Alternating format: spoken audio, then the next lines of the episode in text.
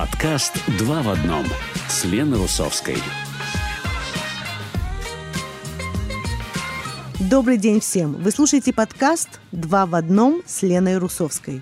Наш подкаст знакомит вас с обширной деятельностью русскоязычной молодежи в Израиле и не только. Интересные герои, социальные сети, культурные тенденции, мероприятия, урбанизм, новая музыка, активизм и искусство. Итак, сегодня в нашем выпуске. Нами сегодня, конечно же, будет Юра Муравьев с интересными рекомендациями в его авторском уголке Юры, а также руководитель проекта Сноб ТЛВ Антон Сазонов, у которого мы узнаем, что такого прекрасного в снобизме, а также поговорим с ним о новом гедоническо-культурно-книжном проекте. Молодая художница Белла Воловник родилась в Израиле в семье русскоязычных репатриантов и всегда чувствовала себя меж миров – мы, конечно же, сегодня с ней об этом поговорим. Ну и поговорим об искусстве и о ее новой выставке питомцев, в которой она принимает участие с работами, связанными с собаками и их зубами. Вот так. Уголок Юры с Юрой Муравьевым. Юра, привет! Э, привет, Лена. Как жизнь молодая? Э, молодая жизнь прекрасная, насколько может быть молодая жизнь. Это здорово. Как проходит время в этот э, пост-корона-период? Ой, ты знаешь, мне кажется, мы возвращаемся все-таки к, к предкоронному периоду. Насколько я вижу, рестораны заполняются, Э, люди более, э, более э, радостно выходят на улицу без грусти на лице. Да, более раскованно также, да. Это, конечно же, да. очень радует, можно сказать, да. Весна пришла в, э, по полной программе. Юр, ну а мы продолжаем с рекомендациями, да? Да, сегодня продолжим с рекомендациями. Э, хочу сегодня рассказать о, о двух вещах. Первая вещь для меня очень большое значение имеет, потому что я много времени провожу в YouTube, и это один из моих любимейших каналов, который есть э, в YouTube. Мне очень нравится его э, описание. Он называется «Научпок», этот канал, mm-hmm. и его описание прекрасное. Оно называется «Распрекрасный канал о всяких научных штуках».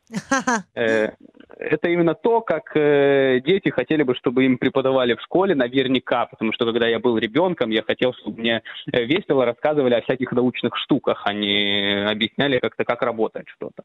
Вот. И этот канал, он, можно сказать, так, таким и стал, тем самым учителем, которого не было в школе. Чем мне нравится этот канал? Он помимо серьезных вещей, каких-то научных, э, допустим, у них есть видео, там, где они рассказывают, можно ли жить вечно. И это полностью научное такое видео, где рассказывается о процессе жизни и почему э, вечная жизнь возможна лишь только в памяти mm. вот у кого-то. Это единственный способ жить вечно. У них помимо этого еще есть, конечно, видео, которые призваны, скажем так, осветить актуалии. Э, так вот, э, в начале карантина у них было прекрасное видео, называется «Как не сойти с ума на самоизоляции». Ой, слушай, как, как актуально это было, а? Э, как было актуально, и насколько я рад, что сейчас это не совсем актуально уже для нас, это, конечно, прекрасно. И вот, собственно, этот канал, он держит такую актуальную повестку дня, то есть у них видео выходит один-два раза в неделю, вот, с такой периодичностью. И одно из четырех видео, оно все-таки э, об актуальных каких-то вещах, вот как, как о самоизоляции и, и, и так далее. И, в принципе-то у них есть видео о прививках, где они объясняют, как работают прививки. Э, в общем, это такой просветительский канал, который призван просвещать э, людей YouTube простым языком и в какой-то такой шутливой форме, э, как рассказывали бы, не знаю, друзья за, за, за чашкой чая. Интересно. Слушай, а ты сказал вначале, что это вот как бы хотелось, чтобы преподавали э, научные штуки, да, э, детям да. в школе. А для какого возраста, собственно, этот канал и его контент? Э, в этом, в этом на самом деле и прекрасный этот контент, в том, что он по сути для любого возраста. То есть э, мне 28 лет, я смотрю этот канал э, просто с упованием каждое видео, и мне очень нравится. Я знаю девочку, мою родственницу, которой 11 лет, и она тоже смотрит этот канал.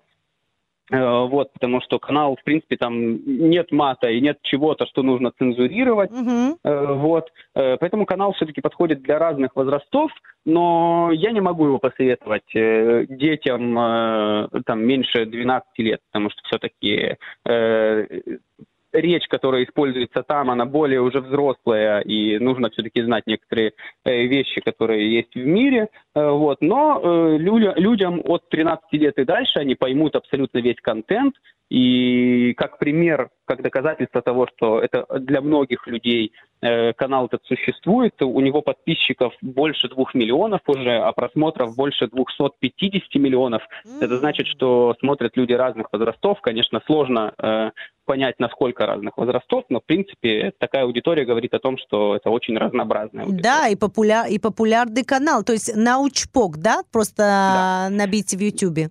Да, научпок. А продолжительность каждого ролика какая? Потому что темы-то серьезные, да? Это, наверное, надо долго, то есть э, долго об этом рассказывается? А это еще один большой плюс э, в том, что обычно у них видео длится ровно столько, сколько по утру человек пьет чай или кофе. То есть от 5 до 10 минут это идет видео, в котором они, э, скажем так, тезисно объясняют какой-то вопрос.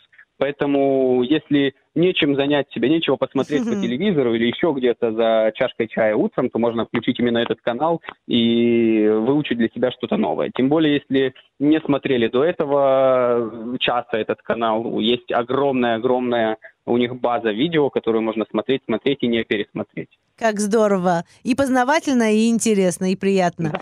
Очень классно. Э, Юр, я знаю, что следующая твоя рекомендация – это документальный фильм.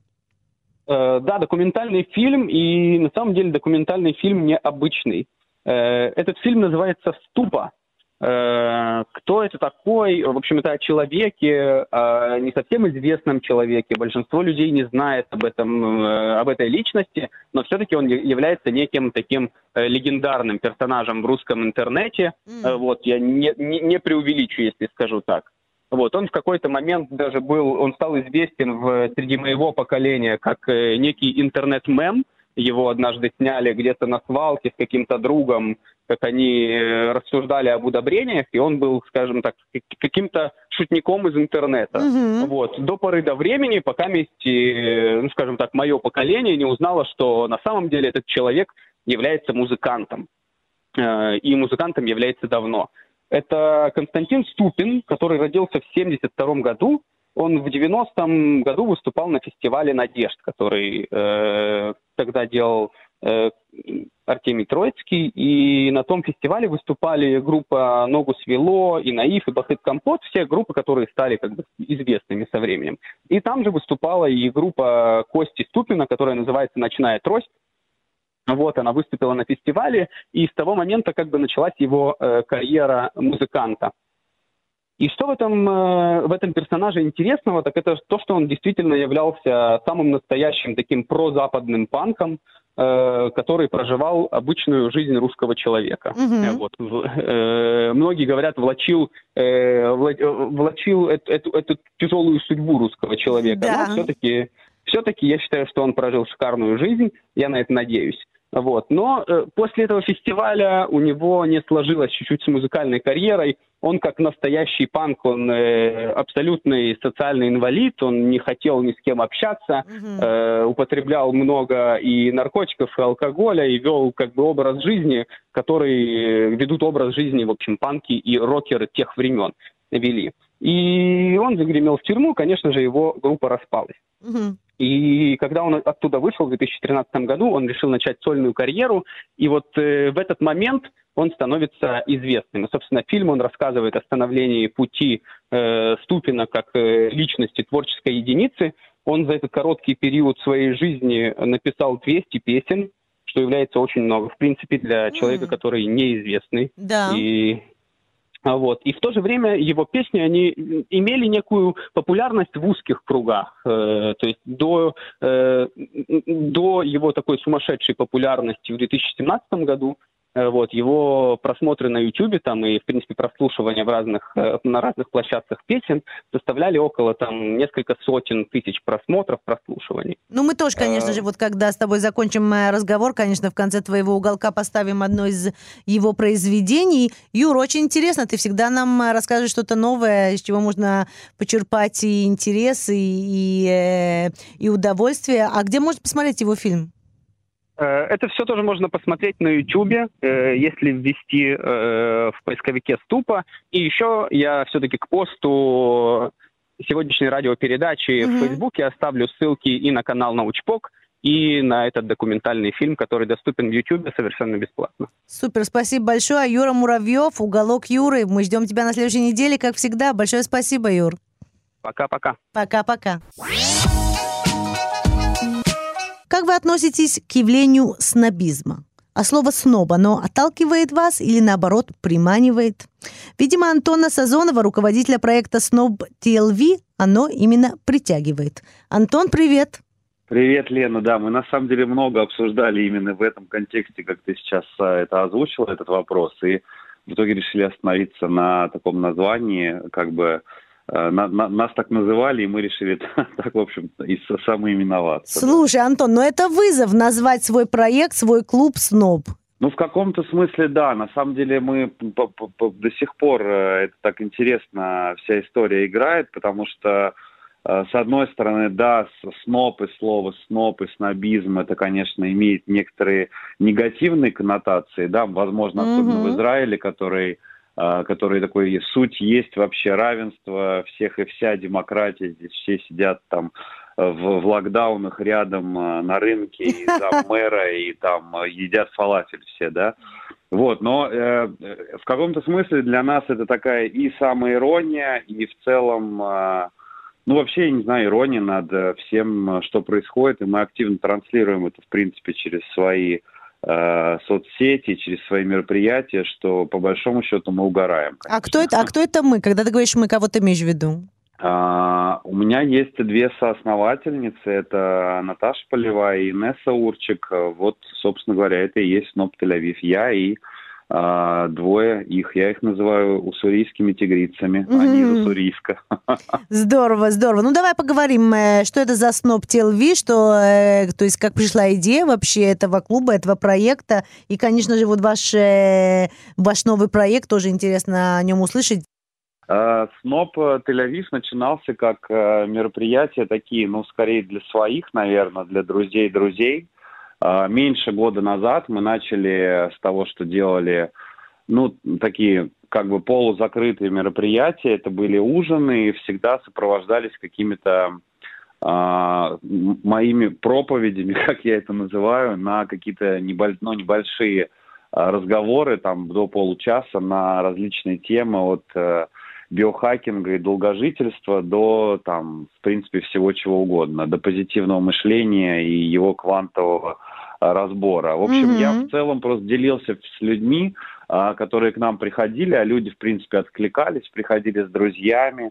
Я делился просто тем, что мне интересно, тем, что я изучаю, потому что самый хороший способ а, в чем во что-то углубиться и что-то запомнить, это тут же рассказать э, об этом кому-то. Сто процентов. А, вот. После этого, соответственно, ну, мы делали красивый контент на мероприятиях, выкладывали его в Инстаграм, и со стороны все это выглядело немножечко как будто задран нос, да, mm-hmm. потому что мы объявляли дресс-код, и что, в принципе, для Израиля тоже не совсем типично, наверное, люди действительно всегда следовали, все приходили в белом, в розовом, в черном. Ой, слушай, как и... здорово!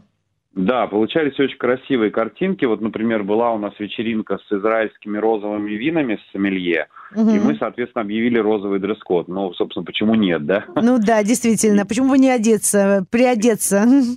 Да, и девочки все радовались, в общем-то, особенно в, в нашей новой реальности, где вообще локдаун и все закрыто, девочки радовались поводу выгулять э, розовое платье, в общем-то, да, и, и ну, какая-то такая атмосфера э, создавалась. Mm-hmm. Вот, это, ну, то, как начинался проект. После э, появился у нас такой не, неожиданный спин в виде книжного клуба, мы начали обсуждать ну, в такой абсолютно демократичном режиме, то есть у каждой встречи был какой-то куратор, который предлагал книжки, мы их читали, обсуждали на встречах, и, собственно говоря, из этого как-то гармонично вытекла идея того, что э, мы, ну, как, как объединение форматов, то есть мы как бы нащупали вот этот свой классный формат, когда мы, мы, мы так вот между собой говорим, что если бы, например, в школе читали книжки и при этом наливали бы игристое, то, наверное, мы все бы учились гораздо лучше. Вот, ну, смотря говоря. для какого возраста, наверное. Ну, даже для старших классов. Для старших классов, да-да. Для самых старших. Самых старших, это точно. Слушай, ну, так я хочу только понять, то есть, собственно, это началось просто друзья и друзья друзей, и началось, да, то есть люди стали как-то э, подходить, и вас стало все больше и больше? Стало все больше и больше, и после, после, собственно, книжного клуба у нас какое-то возникло такое понимание, что вот э, наша самая такая свежая алия пятилетней давности совершенно вообще не знакома с израильской культурой, в частности литературой вообще, то есть даже не знают э, имен авторов. А угу. хотя, в принципе, есть много интересного, и э, вот э, такой зачинатель вот этой истории культурно-гедонистического клуба Борис Шиндлер, калявивский наш друг и политический деятель и социальный, он, а, являясь по совместительству еще также учителем литературы по образованию, угу. и, в принципе, в вопросе разбираясь, он нам закинул вот такую идею. И мы, мы что-то почитали по его совету, ну, я почитал что-то по его совету, и мне понравилось, я понял, что я сам действительно в этом не разбираюсь, что это интересно, и что это стоит э, того, чтобы в это углубиться, изучить, и, собственно говоря, почему нет, раз мы живем э, сейчас все здесь, почему не изучить культуру и бэкграунд того места, в котором мы находимся. И вот, э, собственно говоря, это все вылилось вот в такую красивую историю, которая вот э, где-то полгода зрела, наверное. Мы э, там ждали, пока официально разрешат проводить мероприятия, mm-hmm. делали контент, там, придумывали, договаривались предварительно с авторами. Ну и, собственно говоря, вот у нас планируется там от 8 до 10 встреч если ну, автор ныне живущий, то, соответственно, с ним а, будет встреча. Если, а если не живущий? Ну, значит, встреча будет э, как бы о его книжке с кем-то, кто разбирается в вопросе. Например, мы будем читать Самсона Назарея Жаботинского с, при участии Равина Йосифа Херсонского, mm. да, который любезно согласился нам помочь разъяснить какие-то вот э, нюансы, которые, да, э, там философские, и так далее. А, вот как-то так. Очень здорово. мне кажется, ваша первая встреча пройдет с Рой Хэн. Он Рой как раз он да. у нас участвовал в программе как раз вот несколько недель тому назад. У нас был прекрасный разговор, так что я уверена, что вы получите огромное удовольствие. Э, Антон, расскажи нам немного. То есть это теперь уже открыто для всех или это все равно только ваши так знакомые? И, наверное, есть какое-то ограничение мест? Нет, абсолютно открыто для mm. всех. У нас э, в Инстаграме можно купить билеты, и причем билеты более чем доступные. То есть поскольку мы стремимся действительно, э, ну, метим, скажем, в широкую аудиторию э, ну, вот этой вот самой свежей Алии, в том числе тех людей, которые сейчас продолжают приезжать, и люди приезжают, и уже о нас знают заранее, потому что им люди, которые там, например, живут в Москве, Здорово. за нами следят, скидывают, что вот э, сходи, да, то есть люди приезжают иногда Uh, и через две недели уже у нас на, на мероприятии, да. У нас, uh, я потерял мысль, у нас Рой Хэн действительно будет первая, и эта встреча будет в театре Гешер, она открытая для публики, и количество мест ограничено текущими ну, регуляциями ну, да, Минздрава. Минздрава. Да, соответственно, угу. Мы им следуем, поэтому, да, ну, да. встречи ну, будут где-то в А где найти? То есть в Инстаграме, да, вся, вся инфа, вся информация в Инстаграме, то есть... Ну э... да, у нас основная площадка это Инстаграм. Могу назвать э, или нет в эфире? Что, Инстаграм? Да. Конечно, назови, ну а как же? Snob, ну, snob.tlv, э, подписывайтесь, ставьте палец вверх, в общем, вы знаете, что делать. Ну да. Тон Сазонов, руководитель проекта Snob.tlv, большое спасибо и удачи. Спасибо, спасибо, Лена. Всего спасибо, хорошего, bye-bye. У микрофона я, Лена Русовская, со мной молодая художница Изабелла Воловник. Изабелла, привет. Привет. Как твои дела? Отлично. Как Супер. Тоже, тоже все хорошо. Мы с тобой сегодня собрались говорить, э, ну, честно говоря, обо всем. Ты знаешь, я в начале программы представила то, что ты родилась э, в Израиле, в русскоязычной mm-hmm. семье, и поэтому ты так э, хорошо говоришь на русском языке. Мы сегодня поговорим действительно вот об этих двух мирах, да, наша программа не просто так называется «Два в одном», а mm-hmm. также, конечно, о выставке, да, о новой выставке, в которой ты принимаешь участие, и на ее название «Хайот Махмад», да, да, питомцы? Да. Правильно, именно домашние питомцы, э, ну даже можно сказать, что у него два имени, у, то есть у этой выставки два имени. Это на иврите это Хайот Махмад, что это домашние питомцы, а на английском мы решили это назвать дикие питомцы. И мы поговорим об этом немножко позже. Интересно, дикие питомцы. Окей, давай начнем э, с тебя, перед тем, как мы перейдем э, к питомцам и домашним, и, и диким. Э, Белл, расскажи немножко, вот как, как так получилось, что ты так хорошо знаешь русский язык, как ты себя чувствуешь, как, как вот когда ты росла как девочка, да, в русскоязычной семье, несмотря на то, что ты родилась здесь, то есть это немножко ощущение такое двоякое, нет? Интересное ощущение? Вот. Именно, вот я думаю, так же, как и название вашего шоу «Два в одном», э, это отлично э, Определение, да? Да, да, да, моего, моей личности. Эм, так в своей семье я первый человек, который родился в Израиле. Э, родители и моя большая сестра приехали сюда в 90-м году из Питера. Э, я родилась пять лет спустя. Э, я благодарна им за многое, но особенно за то, что они мне подарили русский язык. И это, это большая заслуга моей мамы, которая в детстве читала со мной множество книг. И вообще как, поскольку я занимаюсь живописью, живописью mm-hmm. Э, мне русский язык очень интересен, э, потому что у него очень много оттенков, мне, э, значения в различных слов, которые тяжело найти в других языках. Mm-hmm. И он очень красочный. Э, так для меня это именно в, в этом плане как сколько меня вообще и цвета, и физически интересует, э, и живопись, я считаю, что русский язык очень визуальный э, во многих смыслах. Интересно, интересно. Скажи, э, Белла, как для тебя было вот, э, то есть дома учить русский язык, а, собственно говоря, на улице или там в школе, в садике э, все, говорят, все говорят на иврите. Ты чувствовала себя как с этим, как девочка? когда ты была вот девочкой? Я, я, я, могу, я могу рассказать мой первый ужас, когда я пришла в три года в садик.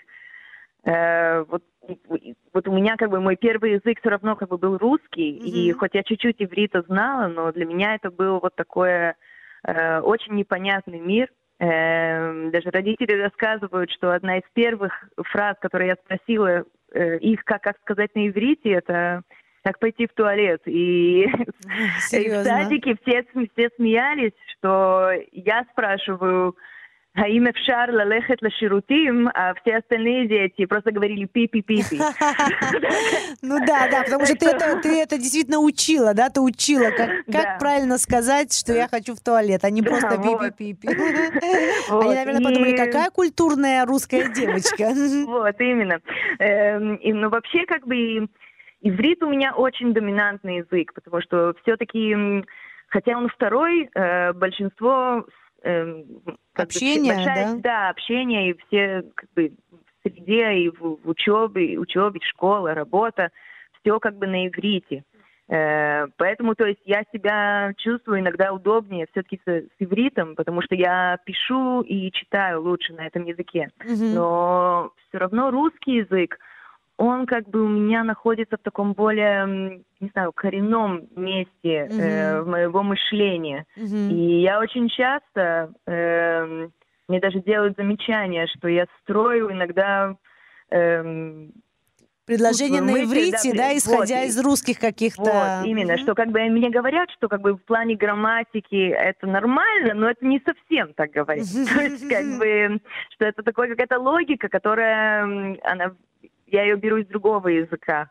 И но еще большую роль играет в моей жизни и английский тоже, потому что я и английский, и иврит я, я выучила в одном и том же возрасте. Это тоже э, большая заслуга моих родителей, которые э, они, они верили в то, что это множество языков, э, чтобы как бы хорошо знать и иврит, и английский, и русский, э, они, они, они как бы правильно.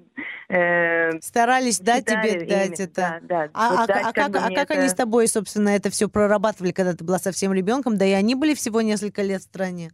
Да, э, по идее, то есть я помню первые э, уроки, это были с кассетами, всякими карточками, которые рисовала мне мама. Э, но потом у меня еще была такая возможность, э, я ходила на частные уроки и русского языка, и английского тоже. А иврит я уже как бы учила так по ходу, то есть поскольку по ходу дела как бы в самом да. садике уже и в школе, и в, ну да, во всех, да, во всех да. рамках, так можно сказать, да, то есть все общение да, точно, оно на иврите, то есть рамках. захочешь, не захочешь, если ты ребенок, который здесь э, растет, то иврит э, ты выучишь. Белла, я хочу тебя спросить, вот э, как ты, ты знаешь, вот мое поколение, те, которые приехали сюда, да, полуторное поколение, те, которые приехали да. сюда в детском возрасте или в юном возрасте, в подростковом, вот очень часто говорят о вот о ощущениях самоидентификации, да, вот как ты себя, кем ты себя ощущаешь, где ты себя ощущаешь. Это, как правило, люди, у которых есть воспоминания, да,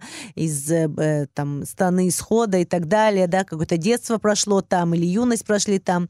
И мне интересно всегда, вот ты знаешь, э, говорить э, с ребятами, с девушками, как ты, которые уже родились здесь, да, то есть родились здесь у, у представителей э, Алии 90-х. И как, как ты себя ощущаешь? Ощущаешь? То есть ты, ты ощущаешь себя э, израильтянкой, которая также знает русский язык, или это что-то что другое? То есть э, вопросы самоидентификации тебя интересуют э, в этом контексте? Очень интересует, и я думаю, что я всю жизнь эм, как бы меня, у меня есть такие вопросы как бы по этому поводу, и я всегда чувствовала, что я не тут и не там. Mm-hmm. Не только в негативном смысле. То есть это вот просто факт для меня, что с одной стороны я как бы в Израиле у меня всегда вот будет этот дополнительный, э, дополнительная часть моей, э, моей личности, которая вот это русская. То есть mm-hmm. вот, допустим, все мои из, из, из, э, ивритоязычные друзья как бы вот считают меня русской. Mm-hmm. А вот я знаю, что все-таки в России я, я я, я не русская. То есть я, я по-любому там чужая тоже. Так это чувство, что вот э, не тут и не там, э, я думаю, она со временем, я его просто приняла как вот часть того, кто, кто я, и что вот, и вот есть какое-то место, э, которое оно не Израиль, не Россия, где вот существуют вот эти люди, как я. Как mm. бы, что у нас у нас как бы есть несколько слоев, как бы что и для нас э, Россия или русская культура, она играет роль, но в форме больше такого концепции, давай скажем mm. так, как бы она, это не, это не физическое место, у меня нету физических воспоминаний mm-hmm. из России, но у меня есть физические воспоминания русской культуры, так как они были как, как мне их передали в, моей, в моем детстве. Да, ты знаешь, ты очень и... интересно говоришь, вот, вот то, что ты сейчас сказала насчет того, что действительно Россия или да вот другие страны в, э, э, в бывшем СССР, в, да. в бывшем СССР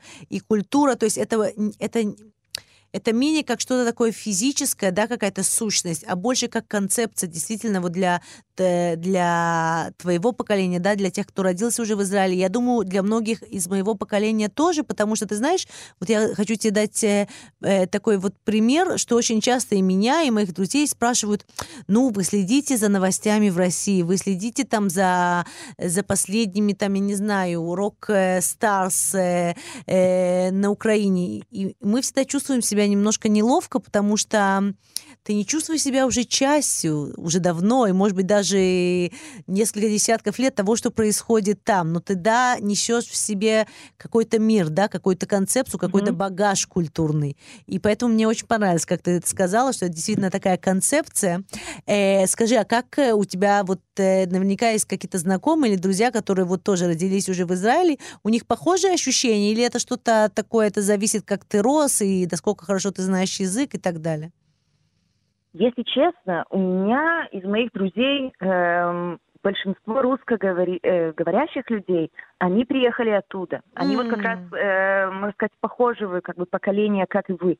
Mm. А, а у меня почти нету друзей, которые родились в Израиле и говорят на русском языке так же свободно, как и я. И даже самое интересное, что у меня есть знакомые, которые они родились там, приехали сюда в очень раннем возрасте, но они русский язык очень плохо знают. Очень быстро, да. То есть они его как бы отвергли. Э, да. Э, наверное, из-за, то есть особенно из-за, из-за травмы, mm-hmm. из-за того, чтобы mm-hmm. как бы вписаться в израильский да. э, э, об, в израильское общество, э, они его очень сильно отвергли. А поскольку у меня, я все-таки, у меня было более плавное э, переход, ощущение, да? То есть, mm-hmm. Да, да, я все-таки, потому что как бы фактически я все-таки израильтянка, я думаю, что мне это помогло русский язык сохранить. Да, и, и принять. Там, да, и, и э, ты сказала до этого о, ну, там, рок-звезд и все, и все такое. Самое интересное, что дома мы почти никогда не слушали русскую эстраду, мы почти mm. не слушали русскую музыку, ну, то есть мы слушали более там Queen, Led Zeppelin, Beatles, mm-hmm. а, но самое смешное, что после того, как я уже оставила дом родителей и уже ну, начала самостоятельную жизнь, я вдруг как бы э, обнаружила для себя, что мне как раз вот то, вот э, сегодняшняя э, русская музыка. Интересно? Есть очень много, да, есть много чего, что мне интересно, и это начало меня притягать. Как здорово. И, и это вообще, и, и, как бы у меня много вопросов по поводу этого. В плане, это как бы как, это играет какую-то такую стран, странную роль э, ностальгии, но к тому, к тому, что у меня никогда не было. Mm-hmm. То есть это mm-hmm. как такая странная регрессия к тому, что не, то есть я даже у меня физически этого не было. Какая-то ностальгия, это, как, это ностальгия каким-то воспоминаниям, которые тебе были пи- переданы, да, можно Может сказать? быть, хотя тоже эта музыка уже новая, которая она очень mm-hmm. западная, и она все-таки очень похожа на, на другие жанры музыки, которые я слушаю на других языках. Э, но там есть как такая вот цепь, которая связывает э, вот этот, эту концепцию или вот этот э, посыл, который я как бы, получила оттуда, mm-hmm. от своих же родителей. Как интересно, как интересно. Да, действительно, ты знаешь, вот это такой процесс, э, мне кажется, он никогда не заканчивается, да, вот ты все время познаешь себя и познаешь какие-то новые слои э, своей личности, это всегда как-то э, находишь какие-то новые оттенки, да, каких-то культурных э, багажей или каких-то воспоминаний, иногда твоих, иногда чужих, которые были тебе переданы. Ну да, это, наверное, и есть жизнь, это такой самопоиск, да, это, да. это интересно. Э, как ты пришла к искусству, когда ты начала заниматься искусством, Белл? Ой, э, очень э, с раннего возраста. Это тоже заслуга моей мамы. Mm. Твоя мама нас, э, твоя мама наверняка нас слушает, но, может быть, передашь ей привет, раз уж на то пошло. Конечно, Пользуясь конечно, случаем, мам. пользуясь случаем. Я тебя очень люблю и без тебя вообще не знаю, что бы я, и что бы я бы делала. Эм, так четыре года уже мама заметила, что из всех вещей, которые я делаю, меня очень тянет э, к рисунку, то есть и к искусству. И она меня записала уже тоже в, на кружок э, к отличной русскоговорящей учительнице. Э, ее звали Ирина Клейман. Э, и она вот дала мне такую очень сильную базу, я думаю, техническую э, в плане, то есть в технике рисовать. Uh-huh. И потом позже уже я поступила в Тихон Термеалин. Это такая школа искусств, да. Эм, э, одна из самых главных в Израиле. И, э, и после этого уже я э, на базе моей дипломной работы в этой школе э, я получила стипендию на э, туар, я забыла слово на... На степень, да, обучение, академическую степень. Да, да, да, именно, на академическую степень э, в школе, в, в Академии э, Мидраша, Леоманут, это mm-hmm. находится в Бет-Берреле. И там я как раз вот сделала степень, которая она не только по искусству, но еще и э, педагогия. Mm. Я еще учитель. Э, кроме, как здорово. Всего. Как да. здорово. Э, ну и слушай, значит, э, должна сейчас открыться новая выставка, да? Вот мы как раз начали наш, наш разговор, она о домашних питомцах или о диких питомцах. Объясни нам, что там происходит. Ты принимаешь в ней участие. Это в галерее Розенфельд. В галерее Розенфельд известная э, галерея в Тель-Авиве. Она открывается 19 э, марта, так что как раз э, можно подойти. Она простоит до э, конца апреля. Что там происходит? Какие работы э, твои будут там представлены? Сейчас расскажу. Mm-hmm. Тогда тройная выставка, которая открывается завтра, она называется «Питомцы», и в ней будут участвовать я, э, еще два художника, одна художница и художник, э, Ноа Ироник и Элад Розен, э, кураторша Майя Френкель-Тене. И я думаю, что уже в самом имени выставки заложены определенные соотношения сил, поскольку у питомца должен быть хозяин. Mm-hmm. И в этом смысле меня интересуют различные и похожие соотношения сил в определенных словах, имиджах и образах, э, находящиеся в культуре и в языке. Например, э, в последние три года меня увлекает слово или термин «сука», э, mm-hmm. который переводится на английский «бич» или на иврите «кальба». И особенно мне интересно это слово, потому что у него во многих языках есть двойной смысл. Да. Первый прямой смысл – это собачья самка, и это слово даже можно найти в книгах о собак э, на русском языке, то есть есть кобель, есть сучка. Э, и второй, более популярный смысл, конечно же, является оскорблением, угу. э, обычно женского рода. Да. Кстати, на русском языке, мне кажется, что это даже звучит еще хуже и сильнее, чем на иврите. И даже немножко стыдно на радио повторять это слово. Ну, смотри, из песни, него... из песни, послушай, из песни слов не выкинешь.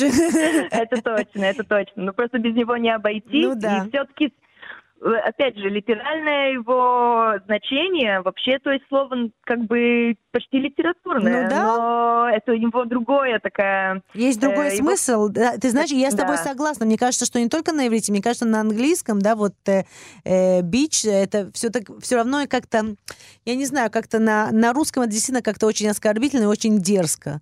Да. Э, да, давай поговорим об этом действительно. И что, что, вот. ты хотела, что ты хотела узнать через свои работы или рассказать об, э, об этом слове, об этом термине, да, вот будет, наверное, правильнее сказать.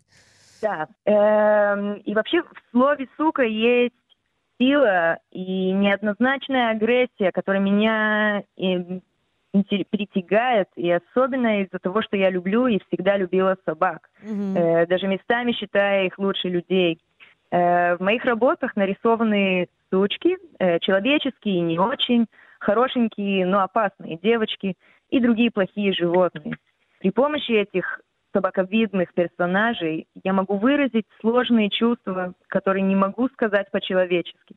Mm. Мои сучки могут сказать или порой полаять то, что не могу я.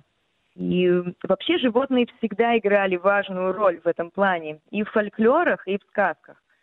Эм, люди именно использовали животные то есть персонажи животные, чтобы говорить о том, что сложно э, есть передать определенные посылы, которые тяжело как бы передать э, при помощи человеческих персонажей. Mm-hmm. И в самом слове «сука» существует такое расстояние, иногда даже парадоксальное, между послушным питомцем, э, который явля... это является прямым смыслом, и плохим животным, которое является оскорблением. И в этой тройной выставке будет моя э, новая мини-серия, она как продолжение моих предыдущих сучек. Э, но в этот раз акцент будет больше над оружием собаки, ее зубы и рот. Да. Опасный потенциал э, в форме слов и языка. Это более таком, то есть если мы это переносим в человеческий мир. И местами собачьи зубы видны в форме оскала, а местами в форме улыбки. И образ улыбки с острыми зубами меня интересует по нескольким причинам. Я считаю, что челюсть и рот собаки является самым очевидным остатком волка.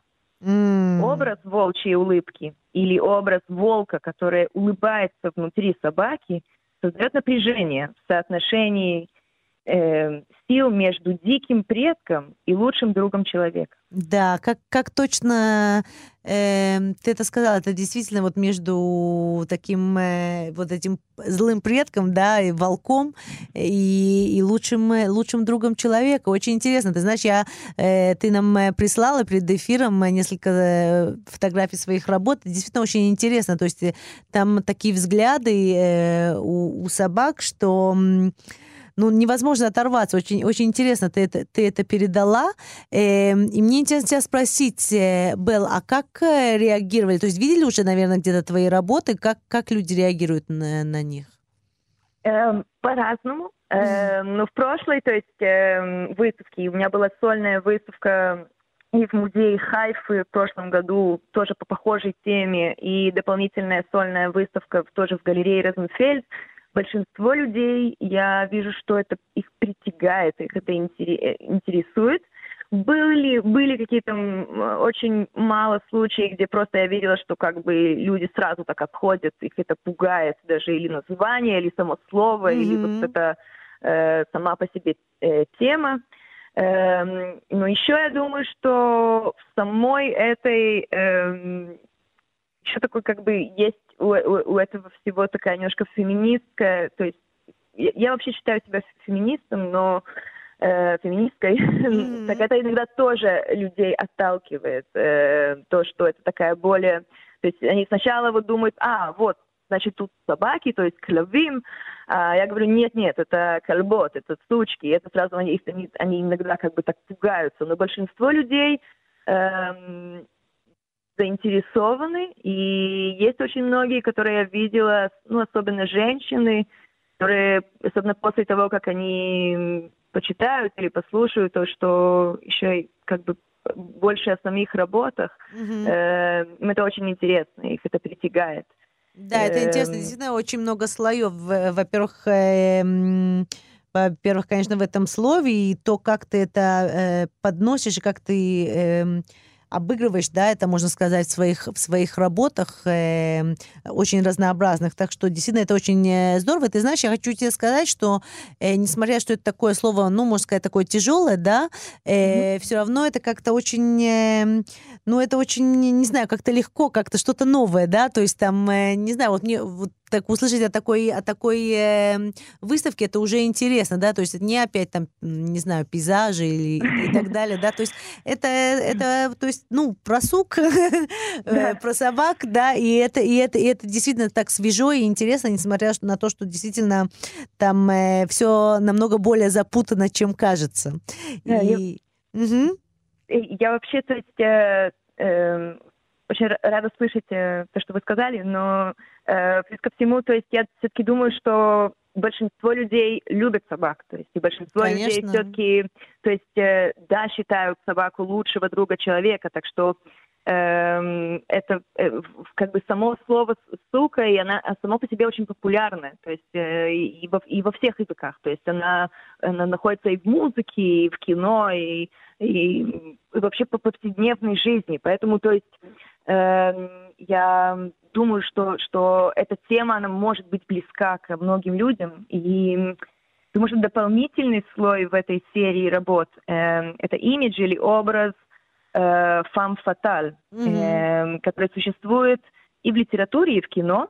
И, скорее всего, лучше назвать фам фаталь архетипом опасного женского персонажа. Эм, это очень древний архетип, так же, как и сука. Э, вообще слово сука считается, что оно было использовано как оскорбление уже начиная с IV века. А, серьезно? Э, да, да, да, да. И архетип сам фаталь тоже можно найти даже в Библии. Э, даже Еву, первую женщину, можно характеризировать эм, этим архетипом. Да, такая женщина-вамп, Но... да? Да, и женщина, то есть, которая используют каким-то образом свое тело или свою силу и э, свой даже ум, чтобы достичь какие-то э, свои цели. Но сам по себе термин э, «фам фаталь» родился в жанре фильм-нуар прошлого mm-hmm. века. И этот образ э, женщины, которая использует, как я сказала, свой ум и тело, чтобы достичь своей цели в форме опасной и соблазнительной ловушки, очень часто отражает различные страхи и опасения – отменяющегося статуса женщин в обществе. Например, да, это правда. Угу. После Первой мировой войны в Америке женщины заняли место мужчин в рабочей среде. Эм, это был катализатор первой волны феминизма, эм, если я не ошибаюсь. Э, и мужчины вернулись, угу. вернувшиеся с поля битвы, обнаружили своих жен в мужской рабочей форме, выполняя их э, мужские работы. Ну да. Э, это зрелище родило страх в обществе, изменение функции женщины, Мгм. породило новый имидж фам, э, фам фаталь, которая часто оперирует именно в этой в рабочей среде. И именно это ей позволяет создать эту ловушку. И я думаю, что сучку, и, э, то есть и имидж сучки, и архетип фам фаталь связывает их коренной грех. Они М. неуправляемы и, и они не выполняют свою женскую роль. И очень часто, ну не всегда, но часто, женщины, которых называют сучками, они заслуживают эту кличку эм, из-за того, что они не делают то, что от них ожидается. Да, Они это ставят- точно. Они ставят свои интересы над всем остальным и не поддаются внешним давлениям. Да, они более И свободны, и поэтому хотят их за это Вот. оскорбить. Белл, это И все... у них нет хозяина. Да, и у них нету хозяина, да, что тоже иногда, иногда, и не говоря уже о том, очень часто многим очень, очень мешает до сих пор, да, уму непостижимо, но э, вот такой Да. мир мы его пытаемся изменить. Слушай, все очень здорово, очень интересно. Э, галерея, э, галерея Розенфельд э, открывается завтра, 19 марта. Изабелла Воловник, художница, большое тебе спасибо. Было очень Большое вам интересно. Спасибо. Удачи, всего хорошего, bye-bye. Наш выпуск подошел к концу. С вами была я, Лена Русовская, автор и ведущая подкаста «Два в одном». Спасибо, что были с нами. Надеюсь, вам понравилось. Подготовить выпуск мне помогла наш продюсер и музыкальный редактор Лина Липкин. Всего хорошего. Встретимся в следующем выпуске подкаста «Два в одном».